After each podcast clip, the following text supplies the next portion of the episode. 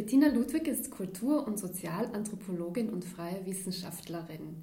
Sie hat über Jäger und Sammler in der Kalahari-Wüste in Namibia geforscht und ist zu sehr spannenden Erkenntnissen gekommen, die sie auch in Vorträgen weitergibt. Sie sagt nämlich, wir brauchen ein neues Menschenbild in unserer Gesellschaft und Arbeitswelt. Darüber wollen wir heute sprechen und auch darüber, was natürlich die Erkenntnisse ihrer Forschung sind. Herzlich willkommen, ich freue mich sehr, dass du da bist, Bettina. Hallo, ich freue mich auch, dass ich da bin. Bevor wir über deine Forschung sprechen, würde mich noch interessieren, wie wird man überhaupt Ethnologin und Anthropologin? Weil ich habe mir nämlich auch mal überlegt, das zu studieren und habe es dann gelassen, weil man gedacht hat, ja, in die Forschung, das ist sehr, sehr schwierig, da reinzukommen. Ähm, bei mir war es so, dass es wirklich ein Zufall war. Also ich bin damals mit, kann man erinnern, mit ähm, neunzehn, ich war nach der Schule ein Jahr im Ausland, also mit neunzehn mit dem Zug Richtung Wien unterwegs gewesen. Und habe mir dann im Zug online noch die Studienrichtungen angeschaut, die es damals gegeben hat auf der Uni Wien, von A bis Z, da gab es so eine Liste und bin durchgegangen und viele Dinge haben mich nicht interessiert oder habe das Gefühl, da habe ich keinen Zugang dazu oder da kenne ich mich nicht aus und plötzlich bin ich auf Kultur- und Sozialanthropologie gestoßen, zufällig, und habe mir das dann angelesen, also durchgelesen, diese Beschreibung, hat mir total gut gefallen und mir gedacht, das ist spannend, das kenne ich überhaupt nicht. Spricht mir aber sofort an, das probiere ich einfach und bin dann eben, war ich im Zug am Weg zum Immatrikulationsbüro und habe mich einfach direkt eingeschrieben und das hat sehr gut funktioniert. Also so ein spontanes Bauchgefühl, genau, war das dann eigentlich eher? Das war ein Bauchgefühl. Cool. Und äh, hast du damals schon gedacht, dass du mal forschen wirst oder war das jetzt einfach mal das Interesse? Das davor hm. ausschlaggebend war. Ich glaube, ich habe letztens immer darüber nachgedacht, ich glaube, dass ich als Kind so Erfinderin oder Forscherin werden wollte. Ich kann mich noch erinnern, ich habe mir dann immer so, immer mal so ein Teleskop zu Weihnachten gewünscht und habe mir gedacht, ich möchte irgendwas erforschen. Also ich habe schon immer so diesen Erkenntnisdrang, glaube ich, immer schon gehabt. Und dieses Bild, dass man Forscherin ist, hat mir, glaube ich, sehr gut gefallen, aber ich habe mir das jetzt nicht aktiv überlegt, muss ich sagen. Mhm. Ich bin jetzt nicht durch die Welt gegangen als Jugendliche und habe mir gedacht, ich werde Forscherin. Ich, habe da, ich muss sagen, ich habe auch nie so weit in die Zukunft gedacht und geplant, das mache ich auch heute nicht. Das war eher... Das waren immer so wochenweise Pläne und das ist dann auch entstanden, dieses, dieser Forschungspart eigentlich. Und wie ist es dann entstanden? Weil nach dem Studium stehen wir mal da und überlegt sich ja, was, wie verdiene ich jetzt mein Geld? Ja, ähm, ich bin während dem Studium schon in ein Forschungsprojekt eingebunden gewesen, ähm, durch meine Masterarbeit auch. Ähm, also für die Masterarbeit bin ich eigentlich schon in die Kalahari mhm. und war dort dann eingebunden in ein Projekt und bin vor der Masterarbeit schon als Ähm, anthropologische Beraterin in einem anderen Projekt gewesen. Das heißt, ich habe da schon ein bisschen reinschnuppern können, was man damit so machen kann, auch außerhalb der Uni eigentlich. Ähm, und, oder außerhalb dieser klassischen Uni-Karriere, dass man einen P H D macht und dann wirklich auf der Uni bleibt. Und das Modell hat mir sehr gut gefallen. Also das, die Institution, Universität, nach dem Studium haben wir gedacht, das, das ist jetzt einmal gewesen für eine Zeit, ich möchte was anderes machen und habe dann mehr meine Fühler in Richtung so Applied Anthropology ausgestreckt, so was kann man mit der Anthropologie jetzt alles machen. Und dieses Projekt, in das ich involviert bin in Namibia, das ist jetzt auch nicht direkt ein Forschungsprojekt, das ist so eine Mischung aus Forschungsprojekt und, und ja, innovatives, innovative Unterstützung der, der Jäger und Sammler vor Ort. Da beschäftigt sich da auch mit dem Spurenlesen. Genau, da geht es ganz stark um Animal Tracking. Das war damals in meiner Masterarbeit das große Thema. Da bin ich ganz stolz, ich habe einen Preis gewonnen. Da war ich sehr überrascht, ich habe noch nie für irgendwas einen Preis gewonnen. Und plötzlich war das Thema so anscheinend so interessant. Und ich habe das dann eben wirklich reingesteigert und habe das sehr detailliert ausgearbeitet. Und ich glaube einfach, das Spurenlesen und Animal Tracking, das ist nie wirklich behandelt worden in der Wissenschaft. Also weder in der Anthropologie noch in einem anderen Fach. Und mittlerweile kommt ein bisschen Fokus drauf und es wird spannender in der internationalen Community. Also die Menschen interessiert schon langsam, okay, Spurenlesen, was ist das? In der internationalen Forscher-Community. Mhm. Und bin da, glaube ich, einfach auf ein, zufällig in ein spannendes Thema reingeraten zu einer spannenden Zeit. Und du forschst da mit den Jäger und Sammlern der San, also San heißen die, mhm. heißt die Gruppe. Mhm. Ähm, Wie lange bist du da immer unterwegs oder bei denen vor Ort oder mhm. lebst du mit ihnen oder wie, wie, wie schaut das aus? Mhm. Genau. Also gestartet hat so, dass ich also seit zweitausendvierzehn beschäftige ich mich mit der Thematik und dann ähm, ja, hat es jahrelang gedauert, dass ich wirklich zu einer Community kam. Das war dann zweitausendsiebzehn zum ersten Mal und zweitausendachtzehn zum zweiten Mal. Letztes Jahr wollte ich wieder hin, also es war jeweils eineinhalb Monate. Letztes Jahr wollte ich wieder hin, das hat dann aufgrund verschiedenster Dinge nicht funktioniert. Heuer wäre der Plan gewesen, August, September dort zu sein. Hat dann äh, aufgrund der Pandemie auch nicht funktioniert. Jetzt plane ich gerade für einundzwanzig, also ich hoffe, dass es da was wird. Ähm, wie gesagt, ich war zweimal eineinhalb Monate dort und der nächste Trip sollte zwei Monate sein.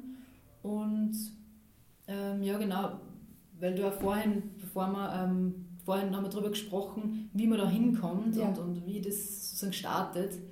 Und die Geschichte, die teile ich immer sehr gern, weil es für mich persönlich eine Erfolgsgeschichte war, aber ich am Anfang nie gewusst habe, dass es eine Erfolgsgeschichte wird. Und ich möchte meinen Leuten mitgeben, probiert es und bleibt dran, versucht es, das, was ihr machen wollt, einfach durchzudrücken. Irgendwann funktioniert es. Also überhaupt die Feldforschung, in die Feldforschung mit Jägern und Sammlern reinzukommen, das war genau. ja dann genau, das eigentliches Interesse, und das ist ja eigentlich sehr, sehr schwierig. Ja. Weil es da auch um Projekte, Forschungsgelder und was auch immer geht. Total. Und wie hast du das dann geschafft? Und zwar habe ich ähm, ganz, ganz viele E-Mails geschrieben. Also ich war damals, das habe ich noch als Studentin gemacht, ähm, habe einfach diesen, diesen Drive gehabt und gewusst innerlich, ich will und muss Jägersammlergruppen selbst erleben, weil ich auf der Uni davon gehört und von einem äh, Lehrenden ähm, Forschungsberichte mitbekommen, also der forscht ähm, mit den Mani in Südthailand und auch eine Jägersammlergruppe, habe davon erfahren und habe mir gedacht, okay, diese Geschichten und Theorien, das ist spannend, ich muss mir das selber anschauen. Ich möchte wissen, was die Menschen sprechen, wie das abläuft, wie ist der Alltag, wie sieht das dort aus, und habe ja, mir einfach in diese, diese Idee ist dann nicht mehr aus meinem Kopf gegangen, und dann habe ich ganz viele E-Mails geschrieben und die gesamte internationale Jägersammler-Forscher-Community von Wien bis in Harvard University und die höchsten Professoren vor Ort, und habe einfach jeden angeschrieben und gesagt, nehmt ihr mich mit auf die nächste Forschungsreise,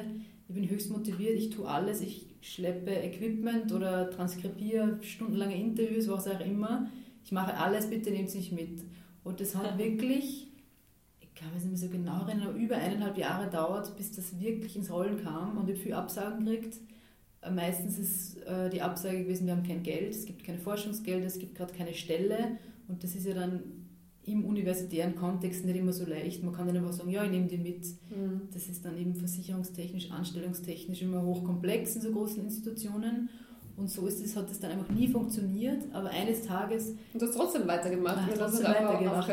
Ich, ich habe das, das nicht einreden lassen, dass es nichts wird, weil ich wollte es. Und irgendwie genau über... über Zufall dann trotzdem und über Ecken bin ich dann bei einer Konferenz gelandet, einer archäologischen Konferenz, mhm. ähm, wo es ums Thema Spurenlesen gegangen ist.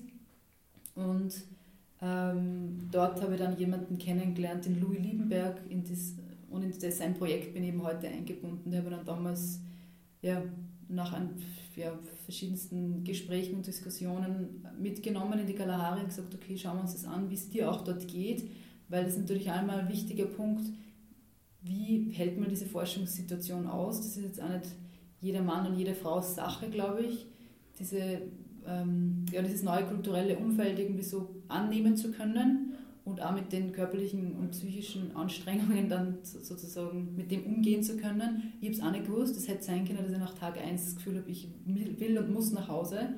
Mhm. Und wir haben es dann einfach probiert und es hat aber sehr gut funktioniert. Und dann nächstes Jahr gleich wieder. Und wie kann man sich das vorstellen, wenn man dort ankommt? Also wo habt ihr gelebt, wo habt ihr gewohnt, wie nah wart ihr dran an den Leuten? Mhm. Habt, seid ihr da gesessen und habt ihr beobachtet? Oder mhm. wie man ähm. sich das so, so vorstellt? Mhm, mhm.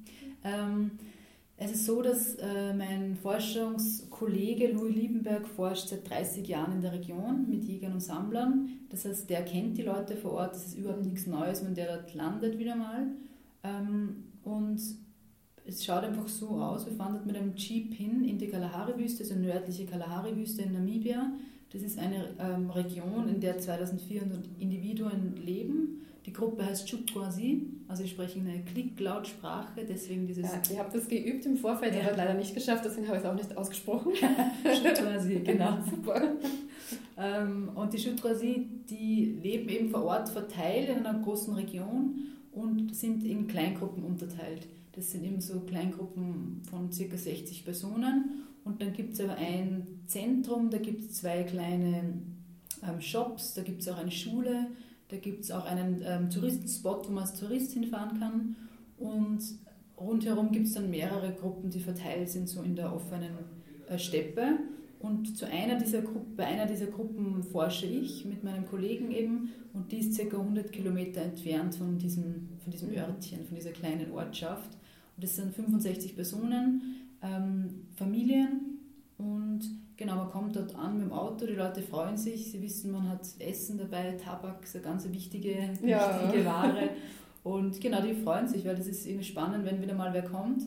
Und aber die wissen ja, dass ihr Forscher seid und sie beforscht, oder? Also die, oder wie ist genau, ich meine, der Louis ist jetzt nicht aktiv, aber den würde ich jetzt nicht als Forscher bezeichnen, der ist nicht direkt an der Universität gebunden, mhm. er ist auch freier Wissenschaftler, mittlerweile ähm, ist er so, wie heißt das, Honorary Professor oder Honored Professor of Harvard, also im Nachhinein erst worden, ähm, aufgrund seiner Arbeit, aber eine Ehrenprofessur ist genau, so eine Ehrenprofessur, aber bei ihm ist es so, wie soll ich sagen, er arbeitet mehr mit den Menschen. Also er hat in diesen dreißig Jahren ähm, sich gemeinsam mit den Menschen ein System überlegt, das ähm, sie unterstützt, ihre Lebensweise aufrechtzuerhalten, aber gleichzeitig sie dabei unterstützt, ähm, äh, Geld einnehmen zu können und wirklich leben zu können, weil vor Ort das hundert Prozent als Jäger und Sammlerin zu leben ist schwer. Mhm. Es, äh, man, man ist nicht mehr nomadisch vor Ort, sondern sesshaft. Ursprünglich Jägersammler sind alle nomadisch, also die ziehen alle ein, zwei, drei Wochen an einen anderen Ort, bewegen sich ständig, bewegen sich hin zu neuem Essen oder weg vom Wild. Also es ist einfach diese Bewegung ganz wichtig für die Jagd und auch fürs Sammeln. Und wenn man sesshaft ist und sich nicht mehr so viel bewegen kann, dann ist die Nahrungsbeschaffung natürlich schwieriger. Das heißt, auf die Dauer wissen die Leute auch, sie müssen, sie müssen sich Systeme überlegen, wie sie auch an Geld kommen, um Dinge zum Essen kaufen zu können. Und dabei, also da hat er gemeinsam mit den Menschen vor Ort ähm, genau Dinge entwickelt, die sie da unterstützen dabei. Das heißt, dass, ähm, die moderne Gesellschaft, unter Anführungszeichen, das klingt jetzt immer so blöd, aber mhm. die äh, Gesellschaft, so wie wir sie kennen, also man mu- muss arbeiten gehen, man muss Geld mhm. verdienen, äh, um zu überleben, das hat sie natürlich auch schon ergriffen quasi. Also sie genau. kommen da jetzt auch nicht genau. äh, ohne aus. Sie, äh, das hängt so ein bisschen davon ab, wie nahe die Gruppen bei, diesem kleinen, bei dieser kleinen Ortschaft sind. Also wie gesagt, die Gruppe, mit der ich arbeite, ist nochmal hundert Kilometer weg. Das ist, da merkt man, da wird wirklich mehr gejagt, da wird noch mehr gesammelt. Mhm. Da ist der Fokus eigentlich wirklich noch aufs Jagen und Sammeln. Äh, Gruppen, die jetzt ganz nahe am Ort sind, wo es diese zwei kleinen Shops, das sind so Grocery Stores, mhm. gibt, ähm, da merkt, und wo auch Touristen hinkommen, da merkt man, ja, da werden Einnahmen durch Tourismus generiert und die Menschen gehen in diese Shops und kaufen Lebensmittel. Und das ist ganz spannend zu sehen, weil da oft so hundert Kilometer so einen krassen Unterschied machen. Weil natürlich die, die hundert Kilometer weiter weg sind, es gibt, keine, ähm, es gibt keinen Strom, keine Autos, die Menschen haben keine Autos und fahren dann zurück, sondern du musst mal hundert Kilometer zu diesem Shop kommen, zu Fuß und wieder zurück. Das macht man jetzt nicht jeden Tag, sondern mhm. man ähm, schaut, dass man halt dort, wo man lebt, auf eine andere Art und Weise immer noch gut leben kann. Und so äh, vermischt sich das halt dann einfach. Und die, die eben hundert Kilometer weiter entfernt mhm. leben, also die hast du mit denen, mit denen genau, hast du mehr gearbeitet? Genau. Mhm. Warst vor Ort. Mhm. Und hast du dort auch gelebt dann in der äh, Zeit? Genau, oder? Wir sind dann, ähm, wir schlagen unsere Zelte auf sozusagen mhm. dort, also die Menschen schlafen alle draußen unter freiem Himmel. Ich schlafe meistens im Zelt, weil ich einfach Schiss habe vor Tieren, die da, wilde Tiere, die da unterwegs sind, vor allem Schlangen, Skorpione. Ich habe da einfach, ich kann das nicht so gut einschätzen, wann und wo die kommen. Jetzt bin ich im Zelt, die Menschen laufen alle draußen. Das heißt, es ist kein Dorf, wie man sich so vorstellt, mit Lehmhütten oder Holzhütten oder sowas in die Richtung, sondern das, äh, das ist einfach nur ein Platz. Ja. Die Leute leben im Freien vierundzwanzig sieben, das ist ein Platz, ähm, der eigentlich nur markiert ist durch mehrere Feuerstellen, also jede Familie hat eine Feuerstelle und rund um die Feuerstelle schläft man.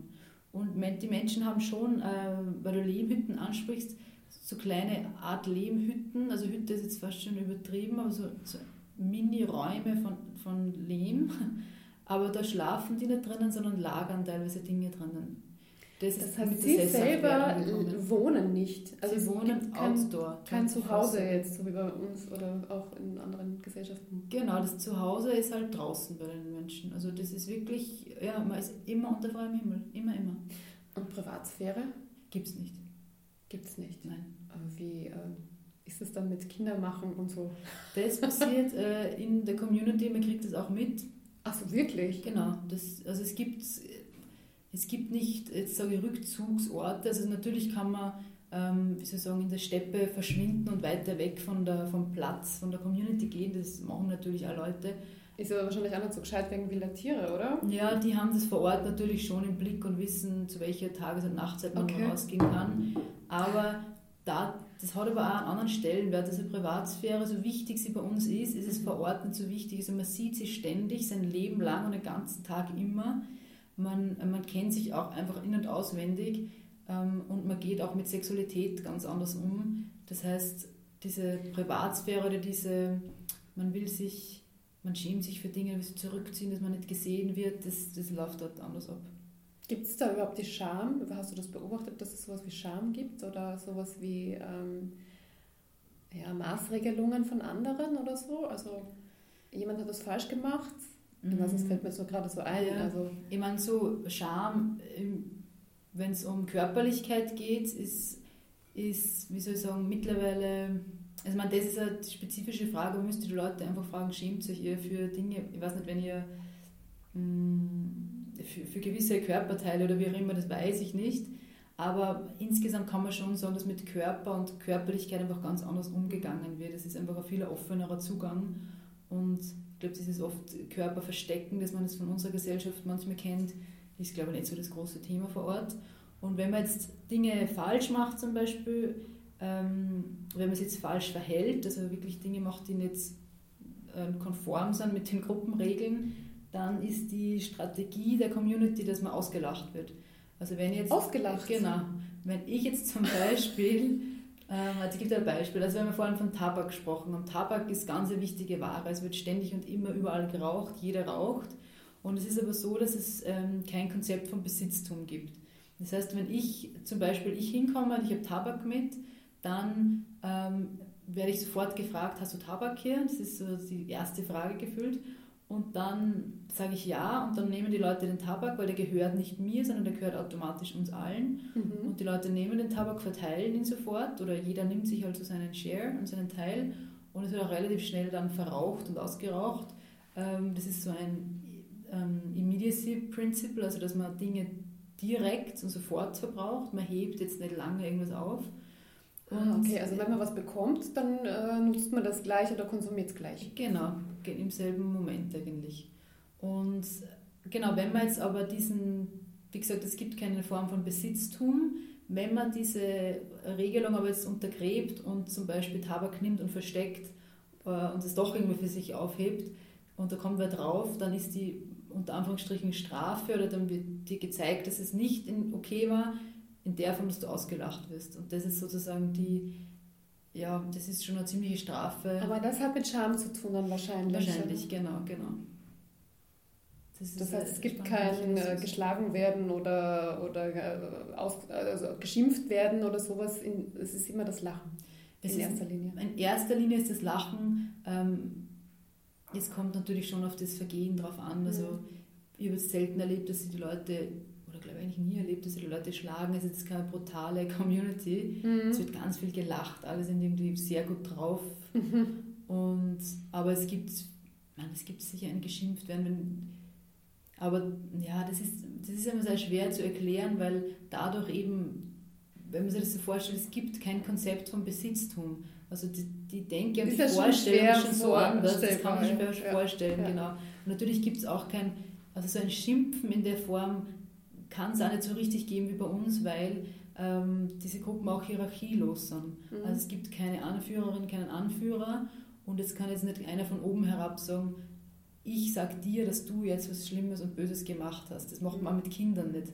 Also mhm. Es gibt keine oben herab Erziehung und das ist ein, ein Mitleben. Die Kinder schauen sich ab, was die Erwachsenen machen und Und lernen, das, lernen quasi durch, durch Nachahmung dann? Genau, genau. Und dann kommt aber nicht ein Erwachsener und sagt, das, was du da jetzt gemacht hast, geht gar nicht, sondern mhm. das ist ein kollektiveres, eben ein Auslachen oder vielleicht ein kollektiveres Schimpfen, aber nicht so von oben herab und von, einer, von einem Individuum ausgehend. Hast du mal beobachtet, also wenn du sagst hierarchielos, gibt es sowas wie natürliche Führung? Also gibt es Leute, die ähm, sich dann durch ihre Persönlichkeit dann doch hervortun im Vergleich zu anderen? Mhm. Oder ist es wirklich so, dadurch, dass es dieses Konzept gar nicht gibt, der Hierarchie, ist es, ist es gar nicht so das Thema? Es ist so zum Beispiel, kann ein Beispiel geben, wenn ähm, Entscheidungen getroffen werden zum Beispiel, mhm. dann wird nicht eine Person auserwählt oder er wählt sich selbst aus und trifft eine Entscheidung, sondern das passiert gemeinschaftlich. Man ist dann, sitzen dann wirklich alle Mitglieder der Community beisammen und das ist, diese Thematik oder diese Frage oder dieses Phänomen, das man entscheiden muss, wird besprochen. Und ich habe das einmal ganz spannend beobachtet. Ähm, Man kann sich das echt so vorstellen, also die Situation war so, die Leute sind im Kreis gesessen, da sind Jugendliche dabei, ganz alte Menschen, wow. junge Männer und Frauen sitzen im Kreis und dann geht es um eine Entscheidung. Da, damals ist es darum gegangen, da sind Besucher gekommen in die Gruppe, also wirklich also Ausländer, Touristen eigentlich, so ähnlich wie Touristen. Und die sind gekommen und dann ging es darum, essen die mit der Community, mit den Familien oder ein bisschen weiter weg an einem anderen Platz. Und das war sozusagen, diese Entscheidung musste getroffen werden. Dann ist darüber diskutiert worden. Ich spreche die Sprache natürlich nicht fließend, also ich probiere da immer was zu lernen, aber ich kann es natürlich nicht fließend, aber man versteht Wortfetzen. Und am Anfang war das einfach ein wirres, eine wirre Diskussion, wo ich von außen das Gefühl gehabt habe, es hört keiner irgendwem zu, ihr könnt ja gar nicht wissen, wer was sagt, es ist einfach so ein Hin- und Hergeschreie und irgendwas hat einfach gedauert, gedauert, gedauert und plötzlich hat man gemerkt, dass sich die Inhalte dessen, was die Leute jetzt sagen oder teilweise auch ihr schreien, ähnlich wird. Und am Schluss war es so, dass tatsächlich die Community, also die Gruppe, eine Meinung hatte. Man hat so gemerkt, jeder und jede wiederholt einfach noch einmal die Entscheidung. Also jeder hat plötzlich dasselbe gesagt. Also es hat einfach kommen zu einer gemeinsamen Meinung, indem genau. sie einfach alles rauslassen, genau. bis sich das Ganze quasi angleicht. angleicht. Mhm. Das ist sehr spannend, so noch nie gehört. Mhm. Wäre interessant für so Meetings in Zukunft. Wäre interessant. Statt Konsentorientierung oder Konsensorientierung ja. einfach mal. Das müssen wir ausprobieren. Reden. Wahrscheinlich in unserem kulturellen Kontext ein bisschen schwieriger, wird's, wird's nicht weil dann trotzdem mal so ähm, hier doch mehr so sozialisiert ist, dass das Ego so einen hohen Stellenwert hat. Mhm. Das gibt es ja vor Ort auch nicht. Das ist ja, aber ja spannend, müssen wir ausprobieren. Es klingt so wie eine natürliche Angleichung, also so wie eine Wellenbewegung, die sich dann immer mehr beruhigt und zentriert auf etwas. Genau, genau. So das ist ein schönes Bild eigentlich. Und das heißt, dann steht diese Entscheidung und dann wird diese Entscheidung halt auch mitgeteilt. Genau. Und dann ist das sozusagen, dann ist sie getroffen. Mhm. Was ist mit dem Thema, also das ist ja ein Thema, das für uns sehr wichtig ist, Erfolg. Das ist ja das Thema, das äh, mhm. die westliche Wirtschaft antreibt. Erfolg, Gewinn, solche Dinge. Mhm. Gibt es so etwas wie Erfolg in, in dieser Gesellschaft? Das ist eine super Frage, da gibt es jetzt viele Aspekte, die du einbringen könnte. Ich starte jetzt am liebsten mit, ähm, mit Jagen, weil, also wie gesagt, mhm. ich schaue mir Spuren lesen an, Animal Tracking und da bin ich einfach viel mit den Jägern unterwegs. Mhm. Und ähm, da sieht man zum Beispiel ganz schön, dass Erfolg ganz anders gelebt wird. Man kann sich so vorstellen, wenn die Jäger jagen gehen, dann gehen sie meistens zu dritt. Und, oder vielleicht zu viert, aber nie alleine. Also man geht immer in der Gruppe, es ist ein gemeinschaftlicher Prozess. Also Jagen ist, muss in der Gruppe passieren. Und ja, man geht jagen, der Erfolgs, die Erfolgsquote ist relativ niedrig, also man muss ganz oft jagen, damit man dann wirklich mal was trifft. Aber wenn man eines Tages was getroffen hat und diese Beute sozusagen zurück und mitbringt in die Community, dann läuft es so ab, dass dieser Jäger das äh, Wild, das Fleisch einfach einmal irgendwo hinlegen, auf den Platz in der Nähe der Familien und dann geht einfach irgendwer hin, wer anderer und nimmt sich ein Stück Fleisch. Dann geht wer anderer hin, nimmt sich ein Stück Fleisch. Dann geht wieder anderer, genau, das wird einfach, jeder nimmt sich so. Und es ist nicht so, dass der Jäger das zum Beispiel verteilt. Und es ist auch nicht so, dass das so gesehen wird, der Jäger ist jetzt der Hero und hatte den Erfolg. Also es gibt keinen Applaus, so, wenn sie zurückkommen. Genau, bitte. Überhaupt keinen Applaus. Auch untereinander nicht, also wenn man was trifft, und da war ich sehr schockiert damals, bei meiner ersten großen Jagd, dass ich die miterlebt habe, da haben die, die Jäger ein Kudu geschossen, das ist eine ganz große Antilope. Mhm. Also es ist, genau, das Bild vielleicht noch, äh, Pfeil- und Bogenjagd, ja. Vor Ort die, die ähm, Jagdmethode. Das sind Giftpfeile, die verwendet wird, und mit denen, genau, geht man in die offene Kalahari und, und versucht da sozusagen ein Tier zu treffen. Und als dieses Kudu getroffen wurde, das war nach, wir sind um sieben in der Früh losgegangen und um zwei wurde dieses Tier geschossen. Also das waren so sieben Stunden, extreme Hitze, extreme Anstrengung und natürlich nie wissend, ob man Erfolg hat an diesem Tag. Und dann wurde dieses Kudu getroffen und ich war so euphorisch mhm. und war in der Stimmung von wow, geschafft und toll und Jubel. Aber es kam nichts von den Jägern. Die waren so ruhig, es wurde nicht irgendwie applaudiert. Keine Freude, oder, gar nichts. Nein, das, das, das kommt da irgendwie nicht auf. Ich meine, zum einen, das ist natürlich für mich speziell gewesen, erste Jagd, aber andererseits ähm, ist es aus meiner Sicht natürlich ein Erfolg, wenn man jetzt ein Tier gejagt hat, aber da geht es darum, dass man sich auch nicht heraus- und hochheben soll. Mhm. Also die Menschen ähm, leben in einem kulturellen Kontext, in dem es ähm, keine Form des Ich bin besser oder größer wie jemand anderes geben soll und auch nicht gibt. Und deswegen bringt der Jäger, wenn also das Fleisch bringt, das einfach auf den Platz und jeder nimmt sich und man kommt nicht auf die Idee, dass der tolle Jäger jetzt das Fleisch verteilt. Und es ist auch so, dass der Jäger ähm, meistens einen, also die Pfeile, die er verwendet, äh, sind Pfeile von jemand anderem. Also das sind Pfeile, die jemand anderer gemacht hat, mhm. damit nicht sein Pfeil, den er gemacht hat, was heißt sein Pfeil, aber der Pfeil, den er gemacht hat, ins Tier trifft, sondern von jemand anderem aus der Community. Das heißt, da wird auch wieder, ist wieder so ein Mechanismus, wo darauf geachtet wird, dass es ein äh, gemeinschaftlicher Prozess war, dass dieses Tier getroffen wurde. Eigentlich wird da ähm, ausgeschlossen, dass einer die Lorbeeren ernten genau. würde oder sich irgendwas einbilden müsste genau, drauf, oder? Genau, genau. Mhm. Und es ist auch ähm, zum Thema Erfolg einfach auch nochmal spannend, dass es in der Sprache, also in der Grammatik, keinen Komparativ gibt. Das heißt, man könnte jetzt nicht sagen, weil es sind ja drei Jäger unterwegs, dass der eine Jäger besser war oder schneller oder ähm, ähm, das besser gesehen hat, das Tier oder so, aber man kann besser, schneller, höher nicht ausdrücken grammatikalisch. Es, es gibt keine Worte dafür. Genau.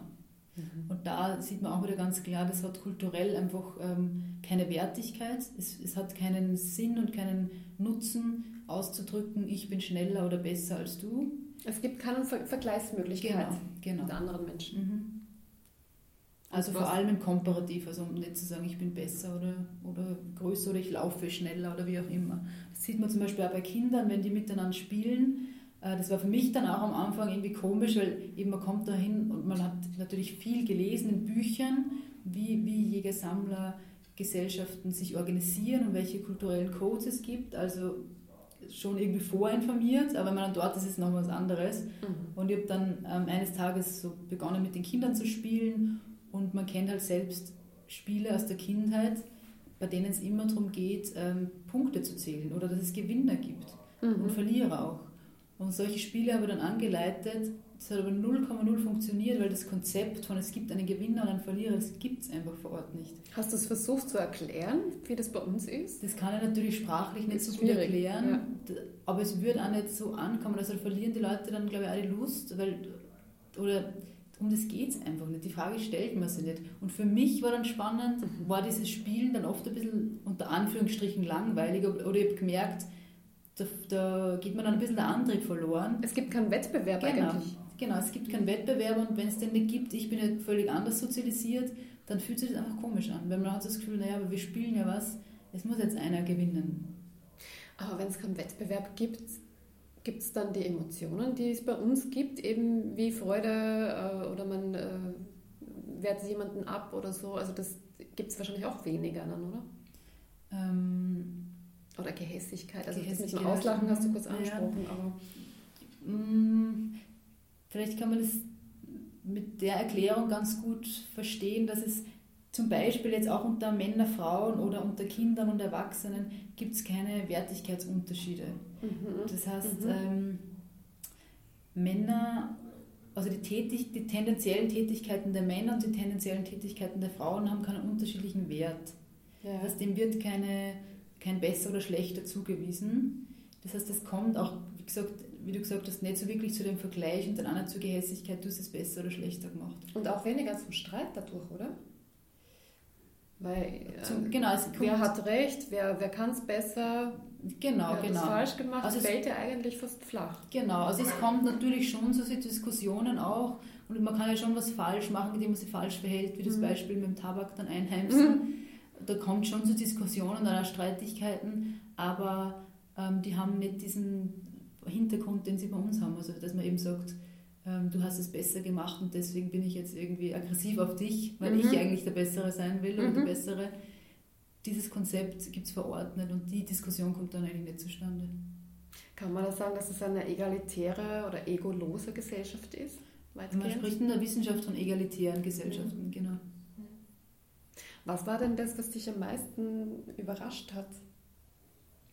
Weil die Unterschiede sind ja schon sehr groß zu unserer Gesellschaft. Also mich hat so ganz, ganz allgemein am meisten überrascht, dass es Gesellschaftsformen gibt, die so völlig anders funktionieren als die eigenen. Mhm. Und das war eigentlich ein, ja, das war wirklich ein jahrelanger Prozess. Umso mehr man eintaucht in die Thematik und umso mehr man versteht, dass sich Gesellschaften so völlig anders organisieren können, umso mehr merkt man, also oder umso mehr wackelt das eigene Weltbild. Und das war nicht so lustig am Anfang, das war eigentlich relativ schwer, einfach auch persönlich damit umzugehen ähm, und zu sagen, okay, so wie ich mir die Welt und den Menschen vorgestellt habe, ist er eigentlich gar nicht. Da rüttelt dein Weltbild äh, irgendwie durch und das ist ein bisschen unangenehm eigentlich. Und es hat ein bisschen gedauert, bis ich das dann alles so nehmen habe können, weil wenn man einfach weiß, okay, jetzt hier im einundzwanzigsten Jahrhundert gibt es Menschen, die zwar genau gleich sind wie ich und du, aber sie organisieren sich so völlig anders und haben einfach ein völlig anderes Weltbild. Mhm. Die sehen die Welt anders, weil sie anders auf die Welt blicken. Und das irgendwie so mal wirklich so durchzudenken, zu realisieren, war sehr spannend. Und wie gesagt, am Anfang ein bisschen schwierig, aber ich bin diesen Prozess dann durchgegangen und habe dann irgendwann gemerkt, es ist eigentlich total befreiend, diese Informationen zu bekommen und zu merken, dass menschliche Organisation einfach so ein riesen Spektrum ist, mhm. weil wenn man dann in die andere Richtung denkt, hat es mir gezeigt, es gibt so viele Möglichkeiten noch, wir können uns unterschiedlichst organisieren, also wir sind nicht, we're not stuck, also wir sind nicht so festgefahren, festgefahren und starr, wie wir glauben. Wir sind eigentlich total wandelbar, weil wir eben kulturelle Wesen sind, können wir uns Dinge unterschiedlichst vorstellen, unterschiedlichst organisieren. Wir können einfach mit verschiedenen Weltbildern durch die Welt gehen und das geht. Und die können so radikal anders sein, zur selben Zeit auf einer Erde. Und das habe ich dann eigentlich ab einem gewissen Moment total cool gefunden. Aber auch das ist eigentlich, das bringt bahnbrechende Möglichkeiten mit sich. Mhm. Und so Dann, dann hat es eigentlich begonnen, dass man dachte, okay, ich möchte mit diesen Geschichten nach außen gehen und diese Geschichten erzählen, weil vielleicht interessiert es andere Menschen auch.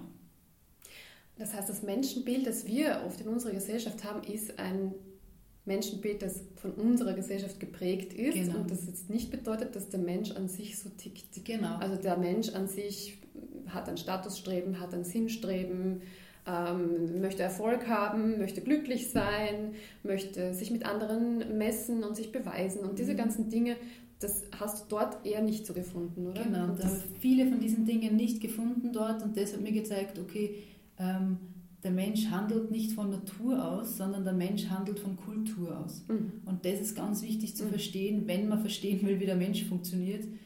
Und ja, da kommt man dann plötzlich auf ganz viele Dinge drauf, die einfach nicht naturgegeben sind und, und die man schon hinterfragen kann und die nicht überall gleich ablaufen. Gibt es so etwas wie Zufriedenheit oder Glück? Also das ist ja gerade das Thema jetzt in unserer Kultur. Wie werden wir glücklicher? Stichwort auch Selbstoptimierung und Sinnsuche und Purpose und so weiter. Gibt es das in, in dieser Kultur der San auch? Man ist natürlich eine sehr, wie soll ich sagen, auf eine gewisse Art und Weise psychologische Frage. Ich sage immer, ich kann natürlich nicht jetzt genau beschreiben, wie sich die Menschen fühlen und, und, und wie es ihnen diesbezüglich geht. Das, das muss man einfach direkt mit den Menschen besprechen.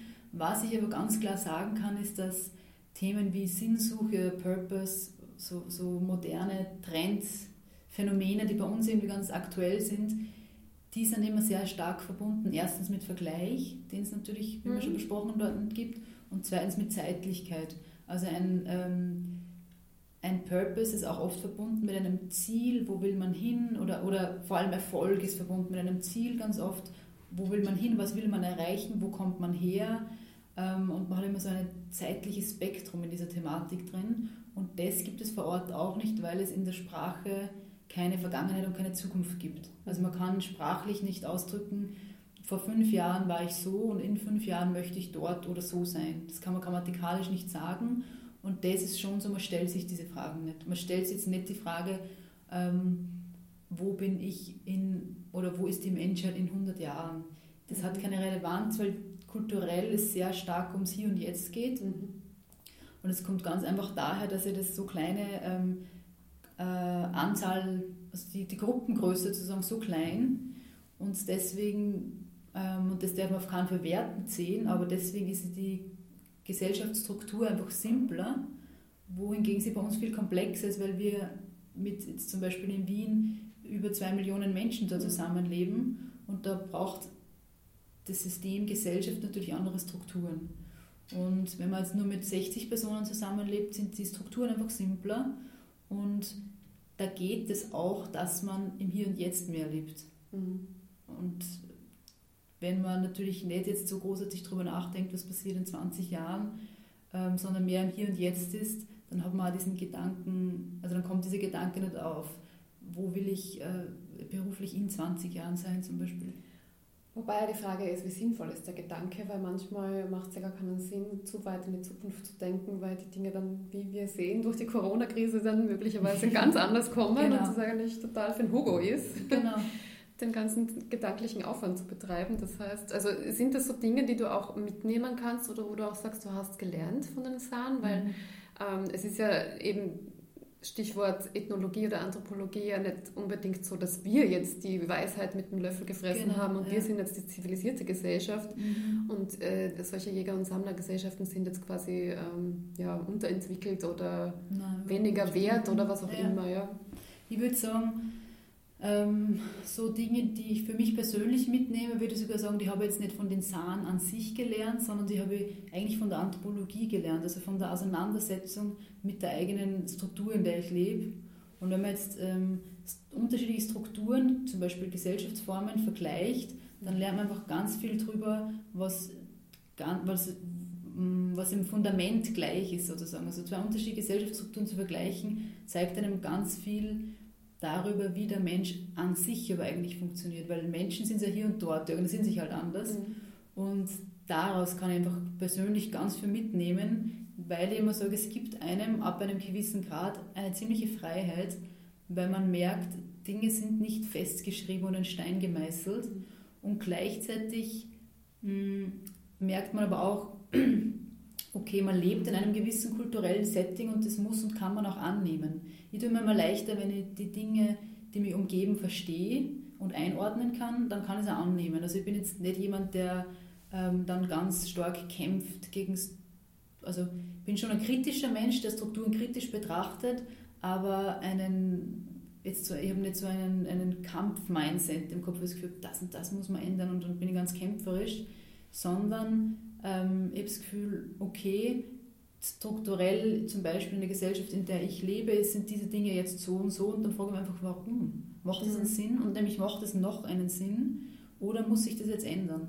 Und ja, Dinge so einzuordnen, hilft mir persönlich einfach sehr gut, und das lernt man, glaube ich, in der Auseinandersetzung mit unterschiedlichen Organisationsformen der Menschen. Und du sagst ja auch, in unserer Gesellschaft und auch in der Wirtschaftswelt, Arbeitswelt brauchen wir ein neues Menschenbild. Inwiefern denkst du das? Also da meine ich eigentlich eh das, worüber wir jetzt gesprochen haben, und zwar, dass man eben draufkommt, dass der Mensch nicht von Natur, sondern von Kultur aus handelt, und wir kulturelle Wesen sind, das heißt, wir geben ähm, Dingen sehr schnell eine Symbolik, also wir machen aus einer Kuh die heilige Kuh, oder wir machen aus Kieselsteinen, die für, für die Krähe vielleicht Kieselsteine, wie Kieselsteine sind, machen wir Diamanten. Also wir sind ähm, eine Spezies, die, die plötzlich die Fähigkeit entwickelt hat, Symbolik oder symbolhaft zu leben und Symbolik zu betreiben. Und dessen müssen wir uns aus meiner Sicht bewusst werden, weil das hilft uns dabei, den Menschen einfach besser zu verstehen und uns auch wieder besser einzusetzen für das, was wir wirklich gut können. Und das sind aus meiner Sicht ähm, Kreativität, Kooperation und, und Gemeinschaftsgefüge aufbauen. Das sind aus meiner Sicht drei Dinge, die wir von auch prähistorischen Jägersammlerkulturen sehen. Das waren immer schon Aspekte, die brauchten wir immer, egal wo und wann wir lebten. Und manchmal das Gefühl, das haben wir ein bisschen aus den Augen verloren. Äh, darauf könnte man wieder mehr fokussieren. Es würde uns, glaube ich, als äh, Gesamtgesellschaft helfen.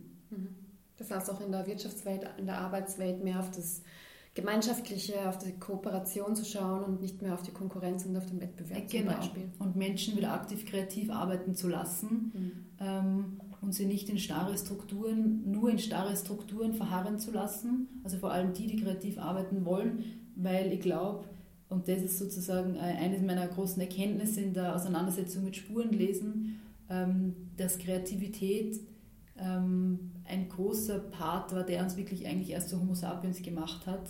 Und das ist halt vor dreihunderttausend Jahren passiert und das gilt aber bis heute. Wir sind hochkreative Wesen und das sollte uns möglich sein, es zu nutzen. Und die Evolution wäre auch nicht möglich, wenn es nicht Menschen gegeben hätte, die bestehende starre Strukturen hinterfragt hätten im Land. Genau, Menschen haben sie ähm, ja, mitentwickelt mit ihrer Zeit und angepasst sozusagen und kreativ, auf kreative Art und Weise Lösungen gefunden. Sehr, sehr spannendes Thema. Du ähm, gehst da auch noch mehr in die Tiefe in deinen Vorträgen. Genau. Gibt es äh, etwas, was man schon mal announcen kann oder was man announcen kann? kann ähm, Im Moment sind es ähm, ja, wie soll ich sagen, interne Vorträge, also wo man jetzt nicht Tickets gerade aktiv kaufen kann. Wir wissen alle, es gibt nicht so viele Veranstaltungen. Ich bin aber online immer wieder wo mal dabei. Man kann ähm, mir auf LinkedIn, Facebook und Instagram finden, da announce ich immer alles. Eine Sache, die man jetzt schon fix announcen kann, ist äh, September zweitausendeinundzwanzig. Da wird das Zukunftssymposium wieder stattfinden. Zum zweiten Mal? Zum zweiten Mal. Das ist eine ähm, Speaker-Veranstaltung, die ich im ersten Lockdown sozusagen äh, gegründet habe. Und das wird wieder passieren. Das ist in Eferding in Oberösterreich. Da kommen Speaker auf die Bühne, die genau mit ihren Ideen und, und Weltansichten den Menschen Impulse mitgeben wollen. Und zwar vor allem unternehmerisch denkenden Menschen, die ja, die Kreation der Zukunft angehen wollen sozusagen. Also du hast den Lockdown kreativ genutzt und gleich ziemlich versucht. Schnell etwas Großes auf die Beine gestellt. Genau, das Versuch. Das war auch wieder ein Versuch. Anscheinend hat es geklappt. Schauen wir, wo es sich hin entwickelt. Ist eine spannende Reise auf jeden Fall. Das glaube ich auch. Vielen Dank fürs Gespräch, Bettina.